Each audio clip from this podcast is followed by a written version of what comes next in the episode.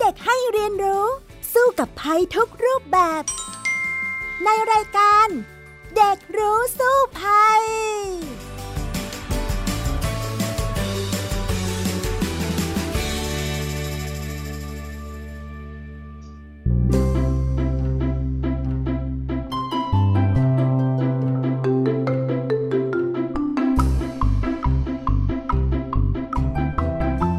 วัสดีค่ะ คุณผู้ฟังคะมาพบกันเช่นเคย ในรายการเด็กรู้สู้ภัยนะคะสำหรับวันนี้พี่ดารินกำเนิดรัฐมาพร้อมน้องจัสมินดารวันแฟร์เฮิร์สนั่นเอง สวัสดีค่ะจัสมิน สวัสดีค่ะพี่ดารินและท่านผู้ฟังค่ะ ค่ะสำหรับสัปดาห์นี้น้องจัสมินอยากจะคุยประเด็นอะไรกับคุณผู้ฟังล่ะคะ อยากคุยเรื่อง first aid ค่ะ เพราะว่าจัสมินอยากจะลองเล่นกีฬาเพิ่มขึ้น แล้วก็ไปเที่ยวพอกป่าก็เลยอยากรู้เกี่ยวกับตรงนี้ค่ะ อืม first aid นั้นก็คือการปฐมพยาบาลนั่นเองเนาะ เวลาที่เราเกิดอุบัติเหตุหรือว่าเป็นโรคอะไรที่ฉุกเฉินเนี่ยเราก็จะต้องช่วยเหลือตัวเองได้ ด้วยการปฐมพยาบาลจริงไหมล่ะคะ ฉะนั้นเดี๋ยววันนี้เราไปคุยกันเรื่องนี้กันเลยนะคะ ในช่วงแรกของรายการช่วงรู้สู้ภัยค่ะ ช่วงรู้สู้ภัย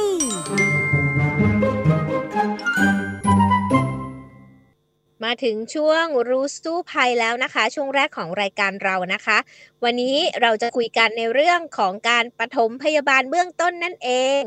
น้องจัสมินบอกว่าอยากจะไปเล่นกีฬาเพิ่มเนี่ย ตอนนี้คิดอยากเล่นอะไรเพิ่มเหรอคะ แกอยากจะไป วิ่งแบบไปวิ่งในแบบป่าอะไรอย่างนี้บ้าง แล้วก็อยากเล่นพวกไอซ์สเกตติ้ง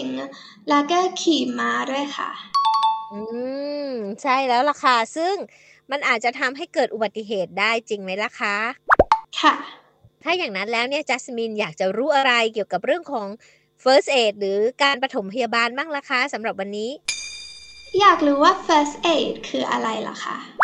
อ่าอย่างที่เราคุยกันไปแล้วเนาะ first aid เป็นการปฐมพยาบาลนั่นเองนะคะ ซึ่งการปฐมพยาบาลเบื้องต้นเนี่ยก็เป็นการให้ความช่วยเหลือทางการแพทย์กับผู้ป่วย หรือผู้บาดเจ็บในทันทีตรงที่เกิดเหตุเลย ซึ่งอาจจะเป็นการใช้ทักษะความรู้เฉพาะทางหรือว่าตัดสินใจที่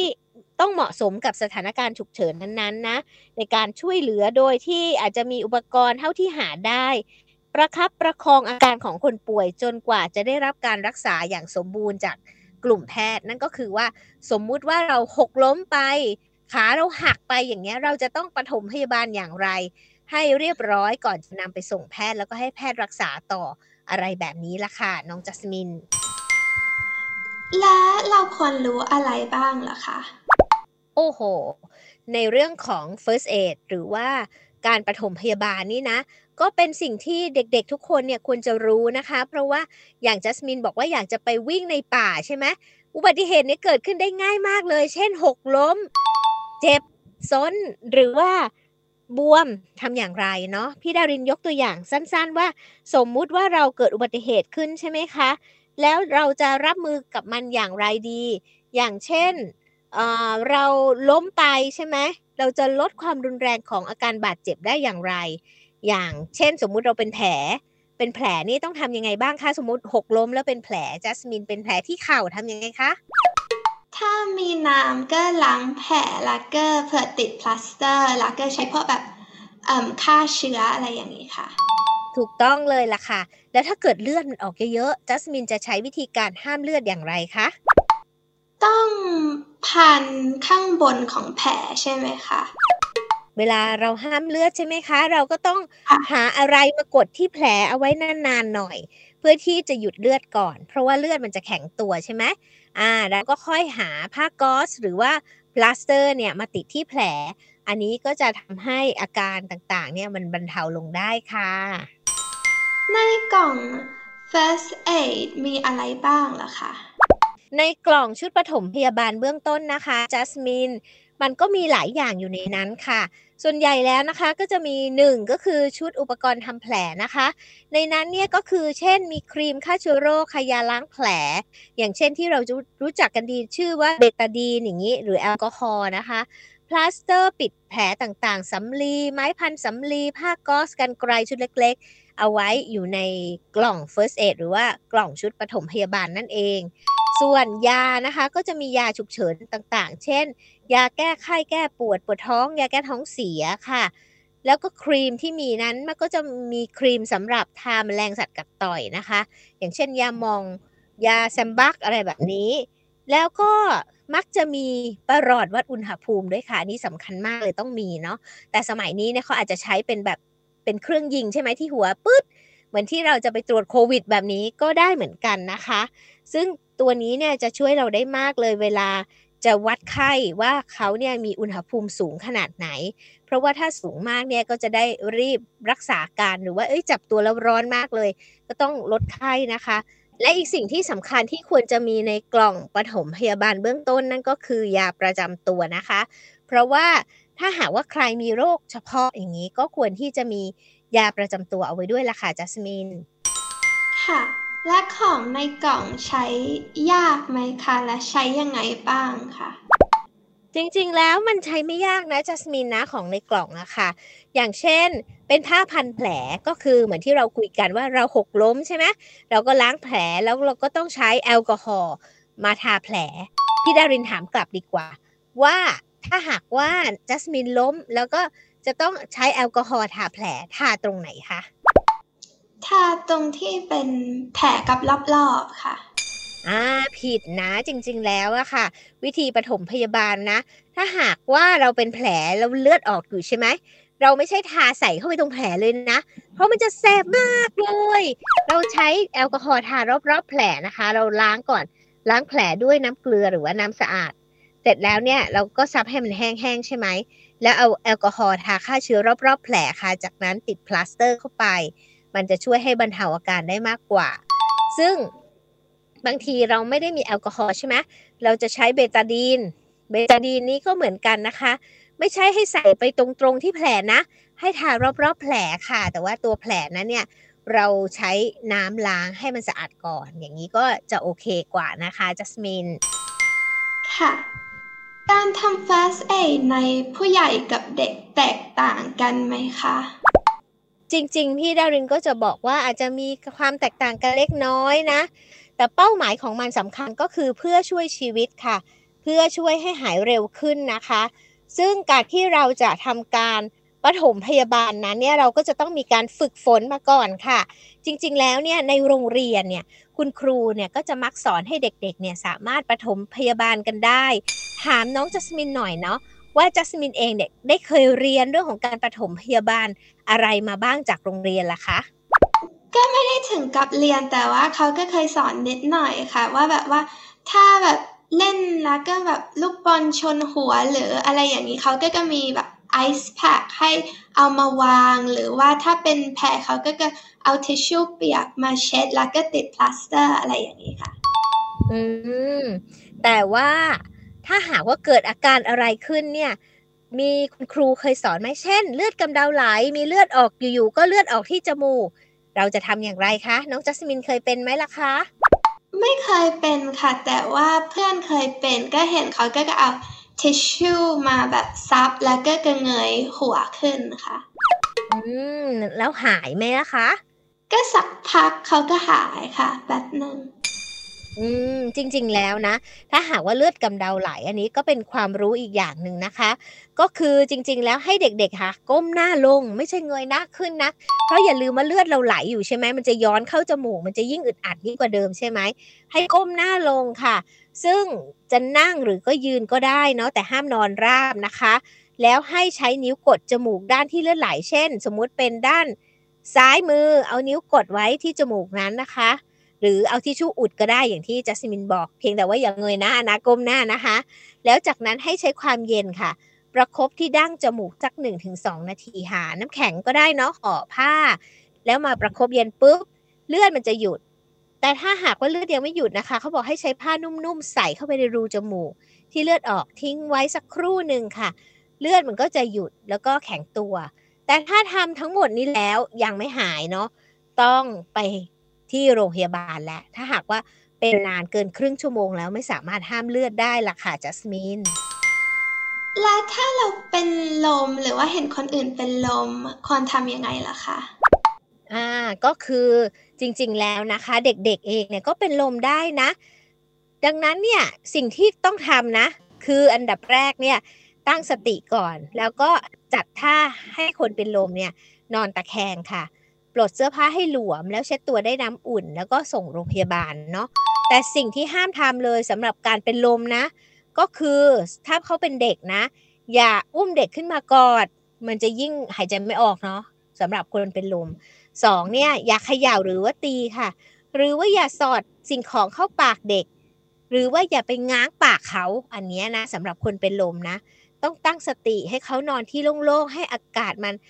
หายใจได้ง่าย ๆนะคะ แล้วถ้าเกิดว่ามีการชักด้วยในการเป็นลมเนี่ยก็ยิ่งต้องระมัดระวังให้อยู่ที่โล่งๆ จะได้ไม่มีของหล่นใส่ แล้วก็ให้นอนตะแคงค่ะ นอนตะแคงเนี่ยก็เพื่อป้องกันเสมหะหรืออาหารหรือว่าลิ้น หรือน้ำลายเนี่ยไปอุดหลอดลมทำให้หายใจไม่ออกเนาะแล้วก็ปลดเสื้อผ้าให้หลวมๆ ก็จะทำให้เขาเนี่ยผ่อนคลายมากขึ้น อาจจะหายาดมมาให้เขาดมอย่างเงี้ยค่ะ ก็จะทำให้หายจากอาการเป็นลมได้นะคะจัสมิน ก่อนจะเป็นลมส่วนใหญ่จะมีอาการอะไรบ้างคะเพราะว่าจัสมินก็เคยรู้สึกแบบเหนื่อยเหนื่อยแล้วเวียนหัวนิดหน่อยปวดหัวอะไรอย่างนี้นี่เป็นอาการที่สามารถเป็นลมได้ไหมคะได้ค่ะ บางทีเนี่ยพี่ดารินก็ทำท่าจะเป็นลมเหมือนกัน เป็นลมนี่นะ สาเหตุบางครั้งเนี่ยมันมาจากว่าอากาศร้อนก็ได้เขาเรียกว่าลมแดด เพราะว่าร่างกายเราขาดน้ำ เป็นเวลานานนะคะ อากาศร้อนมากอย่างเงี้ย เราก็จะเริ่มหน้ามืดตาลาย แล้วก็เวียนหัวแล้วก็จะเป็นลมไป ฉะนั้นเนี่ยพอเราเริ่มรู้สึกไม่ดีแล้วเอ๊ะเริ่มเริ่มแบบเวียนหัวแล้วอยากจะ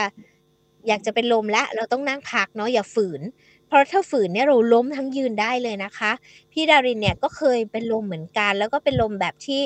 บ้านหมุนด้วยคือเห็นอะไรมันหมุนติ้วเลยเหมือนในหนังเลยนะ แล้วก็เดินไม่ได้เลย ก็ต้องให้เพื่อนเนี่ย เข็นใส่เก้าอี้ล้อล้อเข็นไว้นะ เพื่อที่จะไปขึ้นรถแล้วไปหาหมอเลยทีเดียวค่ะ ฉะนั้นเนี่ยเวลาที่เกิดอาการลักษณะนี้ขึ้นมาเนี่ยก็จะต้องระมัดระวังตัวให้ดีนะคะ และถ้าหากว่าใครที่มีอาการชักเนี่ยยิ่งต้องระวังใหญ่เลย อาจจะต้องถ้าชักเนี่ยต้องหาอะไรที่ใส่ปากไม่เขากัดลิ้นด้วยนะ เพราะว่าบางคนเนี่ยชักแล้วกัดลิ้นตัวเองเลือดออกก็มีนะคะจัสมิน ถ้าเราล้มเรา รู้ยังไงคะว่าแบบสามารถขยับได้ไหมคะ เพราะว่าจัสมินเวลาจัสมินขี่มาและหล่นเขาก็จะให้แบบนอนหรือนั่งอยู่นิ่งๆสักห้านาทีก่อนค่ะ ใช่ค่ะ เพราะว่าเราจะต้องประเมินอาการเราก่อนว่า การล้มของเราในลักษณะนั้นเนี่ย เรามีอาการกระดูกแตกไหม คือถ้าเรารีบร้อนลุกขึ้นทันทีอย่างเงี้ย กระดูกมันอาจจะแตกจะร้าวอยู่เรายังไม่ทันรู้ตัวใช่ไหมแต่นั่งพักดูเอ๊ะ สมมุติว่าเรามีความปวดที่แข้งขึ้นมามากเลย ไม่สามารถลุกยืนได้อย่างเงี้ยค่ะ หลังจาก 5 นาทีแล้วเนี่ยอาจจะมีปัญหาและกระดูกร้าวหรือว่ากระดูกหักหรือเปล่า ถ้าเป็นอย่างนั้นเนี่ยจะได้รีบปฐมพยาบาลนะคะ แล้วก็ไปพบแพทย์เพื่อรักษากันต่อไปได้ ฉะนั้นเนี่ยเวลาล้มตกม้า หกล้ม แรงๆเนี่ยรอดูก่อนดูอาการตัวเองก่อน ถ้าหากว่าดีขึ้นไม่เป็นไรรู้สึก เดินได้ก็ลุกเดินได้นะคะ อันนี้ต้องประเมินอาการความเจ็บปวดของผู้ป่วยด้วยนะคะจัสมินควรเอาอะไรเย็นๆมาวางไว้ด้วยใช่ไหมคะ เพราะว่าเวลาจัสมินตกมาก็จะใช้พวกแบบประคบเย็นค่ะ ถูกต้องเลยค่ะเวลาที่เราเกิดการบาดเจ็บพกช้ำดำเขียวจากการล้มทันที ต้องประครบเย็นก่อนนะคะประครบเย็น ไอในช่วงจังหวะที่เราเป็น แต่พอมันช้ำแล้วสมมุติว่าเจ็บเข่าเนาะแล้วมันเกิดอาการบวมต่อมาหลังจากนั้นนะคะสักหนึ่งวันอะไรอย่างเงี้ยวันรุ่งขึ้นเปลี่ยนเป็นประครบร้อนแทนนะคะ มันจะได้สลายให้เลือดที่มันข้างอยู่บริเวณนั้นเนี่ยมันสลายตัวลง มันก็จะทำให้อาการบวมนั้นนะมันลดลงด้วย แต่ว่าขั้นแรกตอนที่มันกระแทกแล้วเราเจ็บตรงนั้นปุ๊บใช่ไหมมันบวมจากการเจ็บตอนนั้นเลือดเหมือนกับ มันไหลภายใน เราต้องหยุดเลือดข้างในก่อน เราจึงประครบเย็นค่ะ มันหนึ่งมันลดความเจ็บปวดสองมันช่วยห้ามเลือดที่ไหลอยู่ข้างในได้นะคะจัสมิน ค่ะ ถ้าโดนมแมลงกัดหรือต่อยสิ่งแรกที่ควรทำคืออะไรคะจัสมินก็จะใช้พวกซัมบักทาเพราะว่าบางทีก็คันๆค่ะ เหมือนกันค่ะ พี่ดารินก็หายาหม่องมาทานนั่นเองค่ะ เพราะว่ามันเย็นดีเนาะหายคันนะคะ แต่พี่ดารินก็จะป้องกันมันก่อนจะดีกว่าไม่ให้โดนกัดอย่างเช่น หายาที่เป็นยาพ่นป้องกันแมลงหรือว่ายุงกัด อันนี้ก็ช่วยได้เยอะเลย แต่อีกอย่างหนึ่งเนี่ยเวลาเราโดนแมลงกัดหรือแมลงต่อยบางทีต้องดูด้วยนะว่าเราโดนตัวอะไรต่อย เช่น สมมุติว่าเราโดนพึ่งต่อย หรือแตนต่อย ไม่ใช่ทาแค่แซมบักอย่างเดียวไม่พอนะ เราต้องดึงเหล็กในมันออกด้วยพึ่งเนี่ยพี่ดารินไม่เคยโดนต่อยแต่เขาบอกว่าถ้าโดนต่อยปุ๊บมันพึ่งอะมันจะมีเหล็กในแล้วมันจิ้มอยู่ที่เนื้อของเราเลยต้องดึงอันนี้กอกก่อนนะคะ แล้วค่อยทายาแก้พิษแมลง แต่ว่าพี่ดารินอะเคยโดนแตนต่อยนะ แตนเนี่ยมันจะไม่มีเหล็กในค่ะ แต่มันจะเจ็บมากเลยเจ็บจี๊ดมากเลยแล้วมันก็จะบวมขึ้นอย่างรวดเร็วค่ะ ก็ใช้ยาหม่องทาเหมือนกัน ก็หายได้ แต่ว่าถ้าหากว่าเราโดนพึ่งหรือว่าแตนต่อเยอะมากๆหลาย ๆ จุดนะ บางทีบางคนแพ้พิษต้องไปหาหมอเลยนะคะ เพราะว่าพิษมันร้ายแรงเหมือนกันค่ะจัสมิน อันนี้ก็ต้องระวังจัสมินเคยโดนไหมพวกพึ่งหรือว่าแตนหรือว่าต่อต่อยอะคะไม่เคยค่ะ ส่วนใหญ่จะโดนยุงกัดค่ะ อืมแต่พี่ดารินะจะเล่าประสบการณ์ว่าตอนที่โดนแตนต่อยนะ คือมันมันไม่ได้มาตัวเดียวด้วยนะ เวลาแตนมันมา เพราะว่ามันมาเป็นฝูง แล้วพี่ดารินเนี่ยไปอยู่ใกล้ๆรังของมันมันห่วงรัง มันก็จะมาต่อยเราอะประมาณสองสามจุดได้ค่ะ แล้วมันก็บินมาหลายตัวมากอะพี่ดารินทำไงรู้ไหมพี่ดารินวิ่งหนีมาเลย เพราะว่าถ้าหากว่าเราอะไปอยู่ใกล้ๆมันนะมันจะมาลุมเยอะมากแล้วคราวนี้แย่เลยต้องรีบหนีให้เร็วที่สุดด้วยนะคะ ถ้าหากว่าเจอสัตว์ที่ดุแบบนี้ต่อยเข้านะคะจัสมินค่ะ เอาละค่ะ ถ้าอย่างนั้นเนี่ยเราก็คุยกันมาเยอะแล้วนะในเรื่องของการปฐมพยาบาลหลากหลายรูปแบบเนาะจัสมิน เดี๋ยวเราไปคุยกันต่อในการที่จะเอาตัวรอดจากอุบัติเหตุหรือว่าสิ่งต่างๆ ที่ไม่คาดฝันกันต่อในช่วงรู้แล้วรอดเลยค่ะ ช่วง รู้แล้วรอด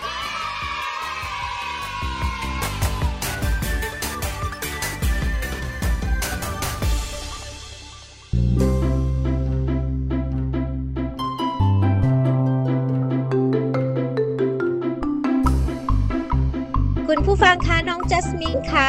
เรามาอยู่ในช่วงสุดท้ายของรายการรู้แล้วรอดแล้วนะคะ มาคุยกันต่อเลยนะคะ ในเรื่องของการปฐมพยาบาลต่างๆ ซึ่งจะช่วยให้เรา